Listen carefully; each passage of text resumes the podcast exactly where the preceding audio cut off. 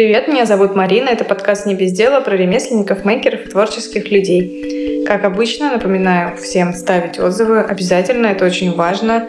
Пишите отзывы, ставьте оценки в Apple подкастах или пишите мне лично. И спасибо большое всем патронам за поддержку, особенно Олегу, Анжеле и Любе. Сегодня вы слушаете Олю «Спи со мной». Оля шьет игрушки. На самом деле не совсем игрушки, но сейчас Оля расскажет, что именно она шьет. Оля, привет. Привет. Расскажи, пожалуйста, что ты шьешь и чем особенны твои игрушки или не игрушки. Я всегда говорю, что я шью друзей. Я шью друзей уже достаточно давно и воспринимаю их именно так. Потому что игрушки это что-то такое для детей. А у меня все-таки э, это мои друзья. Собственно, вот так это все и началось. И да, есть такой хэштег, который уже теперь не только мой, а достаточно популярный. Когда-то я его придумывала, а сейчас э, очень многие пишут «шью друзей». Ну, думаю, ладно, прекрасно. Что ж, мы задали новый тренд. Шить друзей. Как давно ты шьешь друзей? Прям так, чтобы осознанно, я думаю, что прям лет пять. А вообще я шью всегда. И э, раньше мне казалось, что я хочу там, заниматься керамикой, живописью. Но все время, пока я чем-то занималась, я продолжала шить. И, собственно, получается, что шью всегда, но параллельно у меня еще есть какие-то интересы. Но сейчас остался только один. Собственно, вот э, я всю себя и все посвятила все время только этому. А расскажи мне, пожалуйста, чем особенны твои друзья? Потому что я знаю, что когда они голенькие, они все такие подробные. Скажем так, не все. А, ну, я перечислю из основного. Я занимаюсь апсайклингом. Это переработка. Раньше это называлось обычным простым словом «шью из старых вещей» собственно. Сейчас это все звучит очень красиво. Я даже на нескольких фестивалях была, апсайкл фестах в Москве. Это первое. И это обязательное условие, потому что из обычных тканей мне уже не шьется. И я об этом очень часто пишу. Я покупаю ткани на блошиных рынках. Мне отдают, э, уже все знают, что надо мне отдать все свои старые вещи. Сначала они э, пройдут э, как бы через мои руки. Я посмотрю, смогу ли я из этого что-то сделать, а уже потом. Ну и, собственно, выбрасывать никогда ничего не стоит. Я покупаю на блошиных рынках э, вещи. Еще я знакома практически со всеми швеями в Санкт-Петербурге и не только. Мне присылают, отдают большое количество обрезков и остатков. Их, конечно, я тоже использую. А что не использую я, я с удовольствием делюсь с кем-то другим. А, там отношу в соседний детский сад, чтобы там детям, например, что-то шили. Отдаю друзьям, э, как кому что нужно. Кому-то в школу нужны какие-то льняные обрезки для там, уроков труда, скажем так. Я краю сама и считаю, что это важно. Я понимаю, о чем ты говоришь, о голеньких мужчинах, но я об этом расскажу чуть позже, потому что ну, это не первоочередное. Я не так давно стала показывать э, все работы, которые я шью. Я краю сама и придумываю сама крой. Соответственно, мое направление, оно как бы называется примитивная кукла, но на самом деле я таковым не считаю. Я считаю, что это все-таки арт. Это все-таки что-то свое, не готовое по выкройкам, которые можно найти в интернете. Конечно же, некоторые мои друзья, например, морячки, как я их называю, или вот есть всем довольные женщины, когда ты их раздеваешь, э, у них там есть маленькие либо большие секретики. Когда я первый раз э, показала такую работу морячка, ну, наверное, лет э, шесть месяц назад, ну, может быть, поменьше. В общем, интернет взорвался, потому что, ну, многие такие, ух, нифига себе, так можно было. Я делаю татушки, ну, то есть я делаю вышивку, я пришиваю волосики красивые. Мы когда делали как-то съемку, а, по-моему, в Сестрорецке, я красивая на берегу, рядом со мной один морячок, на камешке другой морячок, и э, солнышко светит, и мы переворачивали, ну, как бы делали вид, что морячки грелись на солнце, и, собственно, было очень э, сложно сдержать смех, смех, потому что ветер колосил волосики. Это было очень смешно, и там просто проходящие люди просто не понимали, что мы делаем, но это было реально очень забавно. Причем и там крупным кадром, что это все вот как живое, ну, там подмышечки, и не только, и все такое колосится на ветерку.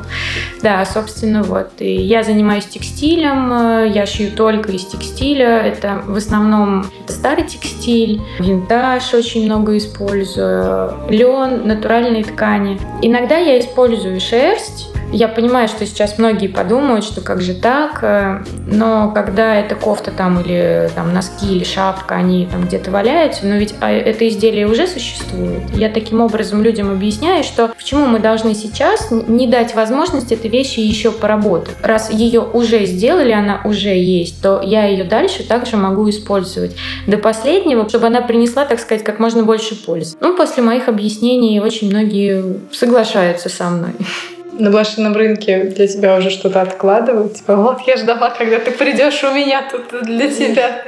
Да, есть такое. Ну, просто на самом деле, если, допустим, отложено для кого-то другого, я там вижу, что в кастрюльке кусочек ткани, ну, в общем, я буду ходить кругами и говорить, ну, покажи, ну, покажи, ну, покажи, ну, что там, я хочу посмотреть. Он говорит, это не для тебя.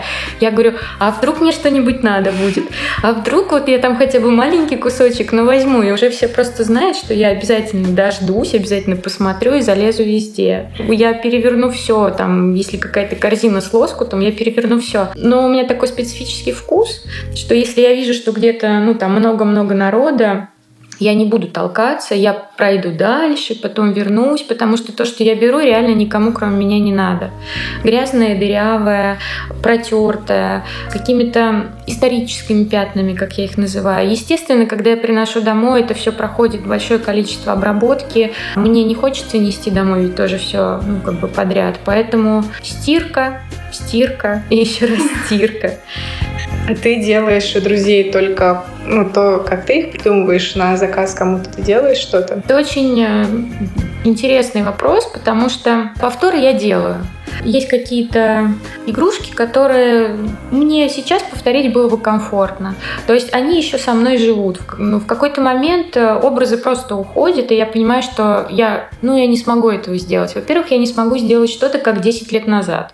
Потому что я поменялась, мое ощущение поменялось, настроение, энергетика, в конце концов, мир вокруг поменялся, ткани, которые я использую. Соответственно, повторить уже не смогу. Что-то было сделано в единичном экземпляре, и у меня не только, у меня в принципе нет выкроек вообще практически. У меня есть какие-то технические зарисовки, чтобы не выходить из размера, но как таковых выкроек нет, и я краю на глаз. А, то есть просто каждый раз по-новому. Да. И поэтому, ну, меня это не утруждает. То есть для, ну, вначале казалось, что это как-то сложно. Вот мне сложнее было сделать эскиз, сделать точные выкройки, это вызывало во мне столько нервов, каких-то, э, столько неудовольств собой, что я не могу, я не умею. Или чтобы приступить к работе, для начала я должна. Кто сказал, что я вообще что-то должна? Вот у меня есть ткань, я хочу вот так. Я сложила три кусочка вот так и поняла, что М, вот из этого что-то может получиться. И вот как-то что-то я начала кроить, потом сюда подложила, потом так, потом перевернула и подумала, о, в этом что-то есть. Но сейчас уже, конечно, у меня есть какие-то, ну там, наработанные методы уже за столько лет и э, какие-то технические зарисовки я делаю. Но, собственно, поначалу поначалу это вот выглядело именно так. Да я буду дольше рисовать эскиз, чем я придумаю это в ткани. Слушай, а у тебя очень много вышивки на игрушках. Мне это нравится. Просто насколько это все трудоемко. Трудоемко. Это сколько часов? Ну, давай говорить про... А, даже не знаю, ну давай про мужичков говорить. У них... Э, Вышито все. Да, у них вышивки в виде татуировок на спине, на груди, кажется, тоже что-то. Да, я вышиваю их полностью. Как это я называю, по пятну. Я смотрю, где по пятну будет правильно нанести какой-то рисунок композиционно. Mm-hmm. На спине, на руках, полностью рукава расшиваю. Да, это долго. Я могу два дня только вышивкой заниматься. Но это же еще нужно придумать, что вышить. И не хочется все время повторяться. Опять возвращаясь, делаю, беру ли я заказы. Я не могу могу сделать стопроцентные повторы никогда, потому что как ты ткань не сложи, она все равно складывается по-разному, и я всегда об этом говорю. Я не могу делать 100 э, зайчиков или 100 мужичков. Вот я сделала несколько. Каждому стараюсь что-то свое, какую-то вышивку, какой-то ну, там цвет волос, одежды. Я всем подбираю, чтобы все по пятну было красиво, чтобы мне нравилось, чтобы это был блондин, брюнет, рыжий, чтобы ткани сочетались. Потом каждая татуировка это же определенный э, все равно посыл. Я стараюсь выбирать красивые, правильные, нужные слова. Там настоящий, красивый, нравится. Ну, чтобы человеку было приятно держать в руках игрушку. Расскажи, пожалуйста, про свою любимую, своего любимого друга, который самый такой в душу запал. На самом деле нет такого. Или все такие? Вообще любимого нет. Есть только то, что происходит сейчас. Есть э, проекты, которые прогремели. Ну вот, мужички, они погремели, прогремели, потому что до меня так откровенно никто не вышивал. И никто не показывал мужчину без штанов. Хотя как бы все знают, как он выглядит. Потом у меня все стали спрашивать, а будет ли, будут ли девушки. Я сказала, конечно, но так как женские половые органы у нас более табуированы, нежели мужские, мне было сложнее приступить и выполнить и показать то, что получилось. Тут помог случай, и мне заказали чудесную подушку, которая прогремела хотела еще больше, и я подождала и выложила ее, ну, чтобы все было уместно, потому что все-таки аккаунт у меня нежный э, и мягкий, так же, как, в общем-то, и мои друзья. Вот, и я подождала 8 марта, и вот в том году, по-моему, в прошлом году я выложила первую подушку, вульва подушка, вот, и это тоже прям гремело так, что, ну, я подготовилась, я подготовилась, а, я читала много литературы, культуры. Я подписалась на феминисток, я подписалась на бодипозитивщиков. Я подумала, что, блин, как же здорово. Как здорово, что появился именно этот заказ. Первая подушка уехала в Англию и прекрасно там живет. После нее было еще несколько. Рюкзак еще был. Рюкзак это был уже в этом году. Это когда я пришла э, к Марии, она мне написала, что вот она шьет рюкзаки, а я была же как раз вот э, в этой мастерской, где она тоже снимает. Там они вместе с Олей снимали. А, я поняла, какая Мария. Они вместе с Олей снимали, я была да, в этой да, мастерской. Да, да. И, видимо, она там, то ли ей на глаза фотографии попали, что я делала там среди ее mm-hmm. а, лекал и сумочек. И вот она мне написала, что вот ты шьешь игрушки, а я вот сумки. А ты не хотела бы там некую коллаборацию, что-то шить, чтобы положить в сумочку?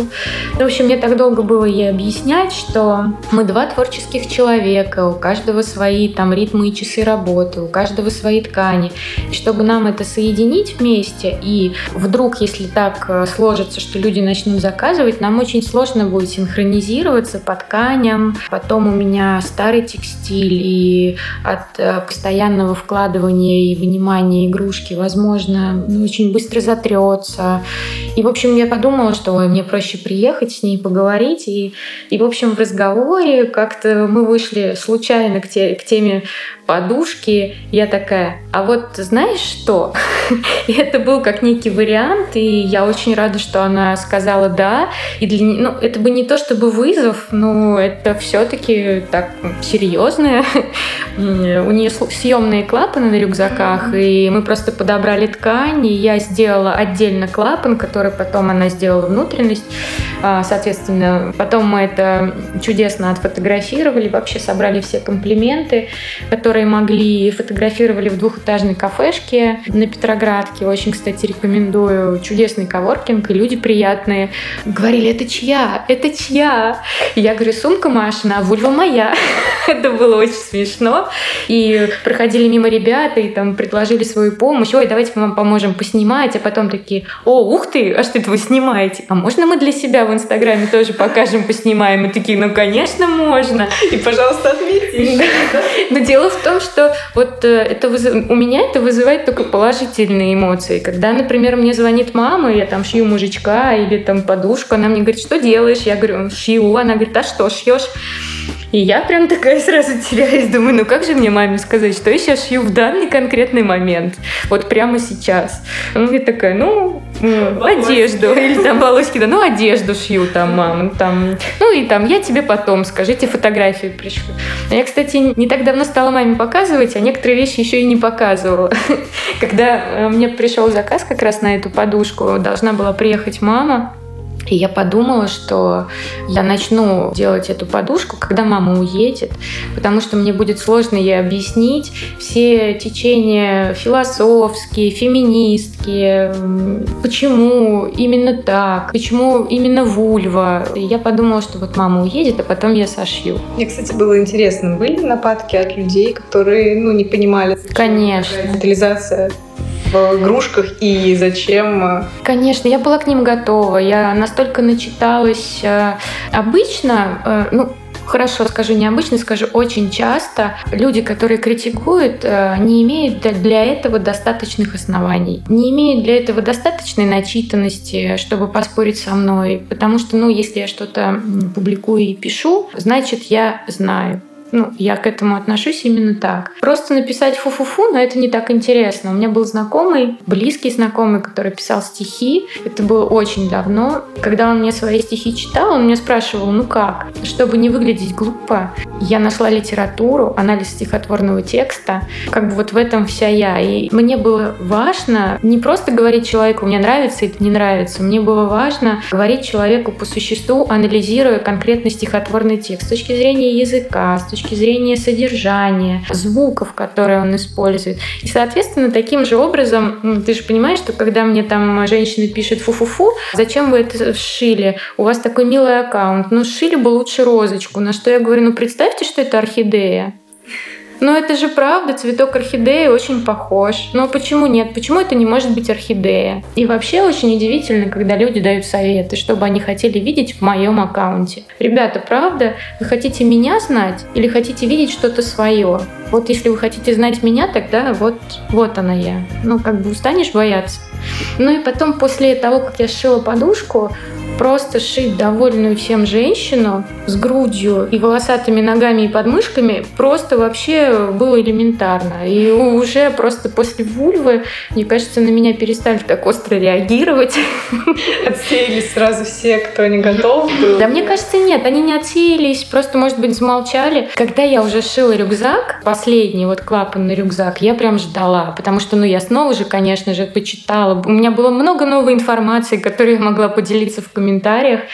Ну, как бы вот не было и не было плохих комментариев. Вот не было и не было. Я думаю, ну, прям совсем откровенно плохих. И вдруг Я прям так даже порадовалась. Девушка... Но потом она удалила все свои комментарии, потому что на самом деле оснований не было. И мы с ней порассуждали вообще о творчестве, о каком-то арт-искусстве, о том, что я делаю. Собственно, она поняла, что ее комментарии были неуместны. И она их удалила, и я прям подумала, ну нифига себе. Ну я даже в этот раз, ну, не огребла.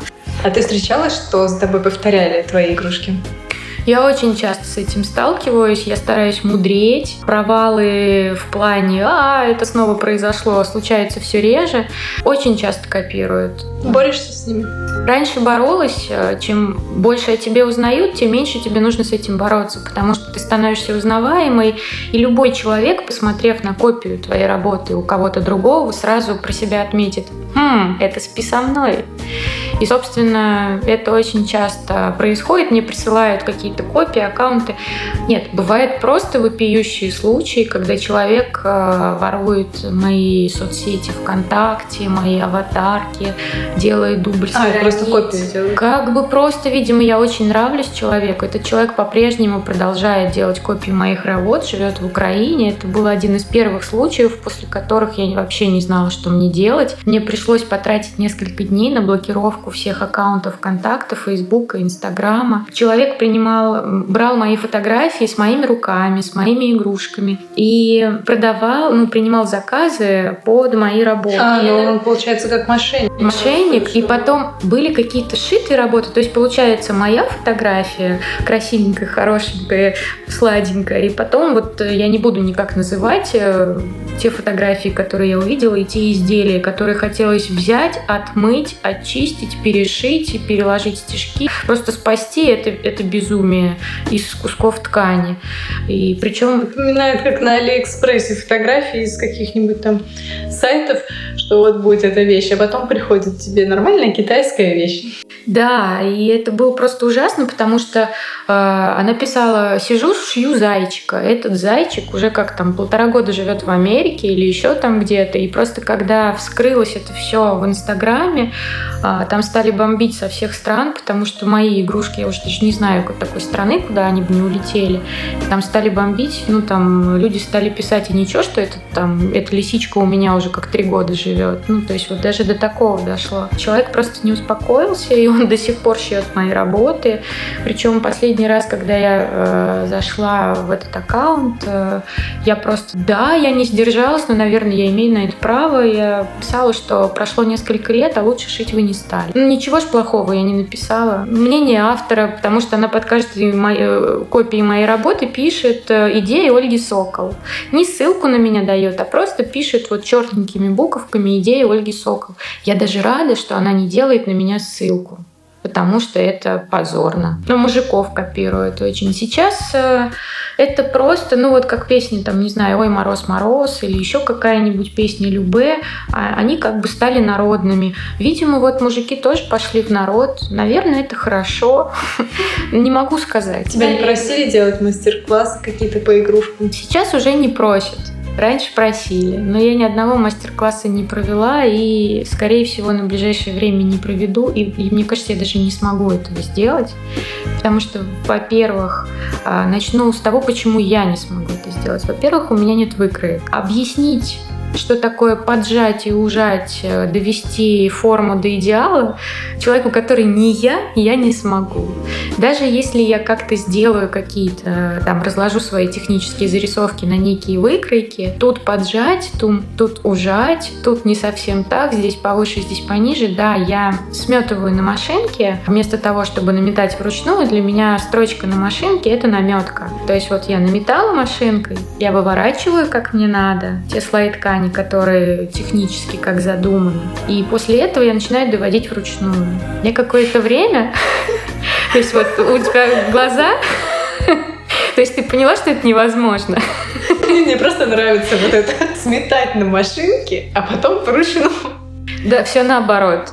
Вот все наоборот, потому что ну, мне было жалко времени тратить на то, чтобы я что-то сметывала вручную. Я просто строчу на машинке, а потом, простите, да, вспарываю и довожу, как мне надо, форму до конца. Я раньше занималась керамикой, ну, какое-то время. И, видимо, какие-то приемы плоские, э, поджать, вмять, они у меня остались. И, собственно, мне кажется, поэтому я и с тканью слегка работаю, как с глиной, мне кажется, так. Ну а мастер-классы это, конечно, еще не только то, что там я не смогу дать. У людей есть определенные ожидания. Мне не хотелось бы не оправдать чьих-то ожиданий. Ну, я правда не смогу еще, потому что пока я могу делать сама, я хочу заниматься творчеством. И пока у меня это получается. Может быть, когда-нибудь, когда я устану или не захочу, потом есть э, примеры нескольких людей у меня перед глазами, которые э, занимаются преподаванием или ведут мастер-классы. Уровень и качество их работ, уровень и качество их образов очень сильно ухудшились. Мне пока хочется что-то создавать. Но это как, а, по-моему, китайская живопись. Они ходят, э, ходят по горам всю жизнь, лет 20, и насматривают. А потом, когда насмотрели достаточно, садятся и начинают писать по воспоминаниям, по ощущениям, как это было. Я еще по горам, видимо, не находилась. Еще какое-то время пройдет, потом я сяду и, может быть, а, напишу какой-нибудь курс. Опять-таки, мне же часто пишут, ну, как бы этап целеполагания, да, то есть вот, например, э, в аккаунте одной известной фэнмейщицы я читаю комментарий, ну, вот мне попадается на глаза, как здорово и как же я хочу стоять на выставке среди вас, известных мастеров. Если разложить это по полочкам, человек не хочет что-то шить интересное, скроить, придумать. Он хочет стоять среди вас, известных мастеров. Вот он этап целеполагания. Соответственно, а я хочу что-то придумать. И вот от этого я испытываю глобальное удовольствие. Если у меня что-то вышло, у меня часто не выходит а часто это просто ну, какая-то работа в стол. Ну вот ну не хочет у меня получаться енот. Ну вот есть у меня... Я даже не озвучиваю, ну как бы никогда а, то, над чем я работаю. Потому что не факт вообще, что что-то из этого выйдет. И я такая сейчас озвучу, ой, прекрасные тряпочки принесла, и, и такая, а вот шью я сейчас вот это и вот это, и по факту получается, что мне ничего не вышло. Я две недели просидела, и как бы нету ничего, результата никакого. Это Опыт это тоже результат, и даже если ничего не вышло, но это получается, это только твоя проблема, что ты говоришь, что вот у меня ничего нет. Но ты же можешь сказать, я пыталась, пыталась и не смогла. А, ну, опять-таки вопрос уместности. Есть Инстаграм, который, с одной стороны, я ограничиваю, с другой стороны, он меня ограничивает. Э, так получилось, что есть некий мир, который сложился, и совсем не хочется его тревожить. И так как я говорю, что я шью друзей, соответственно, я отношусь к ним как к живым абсолютно персонажам.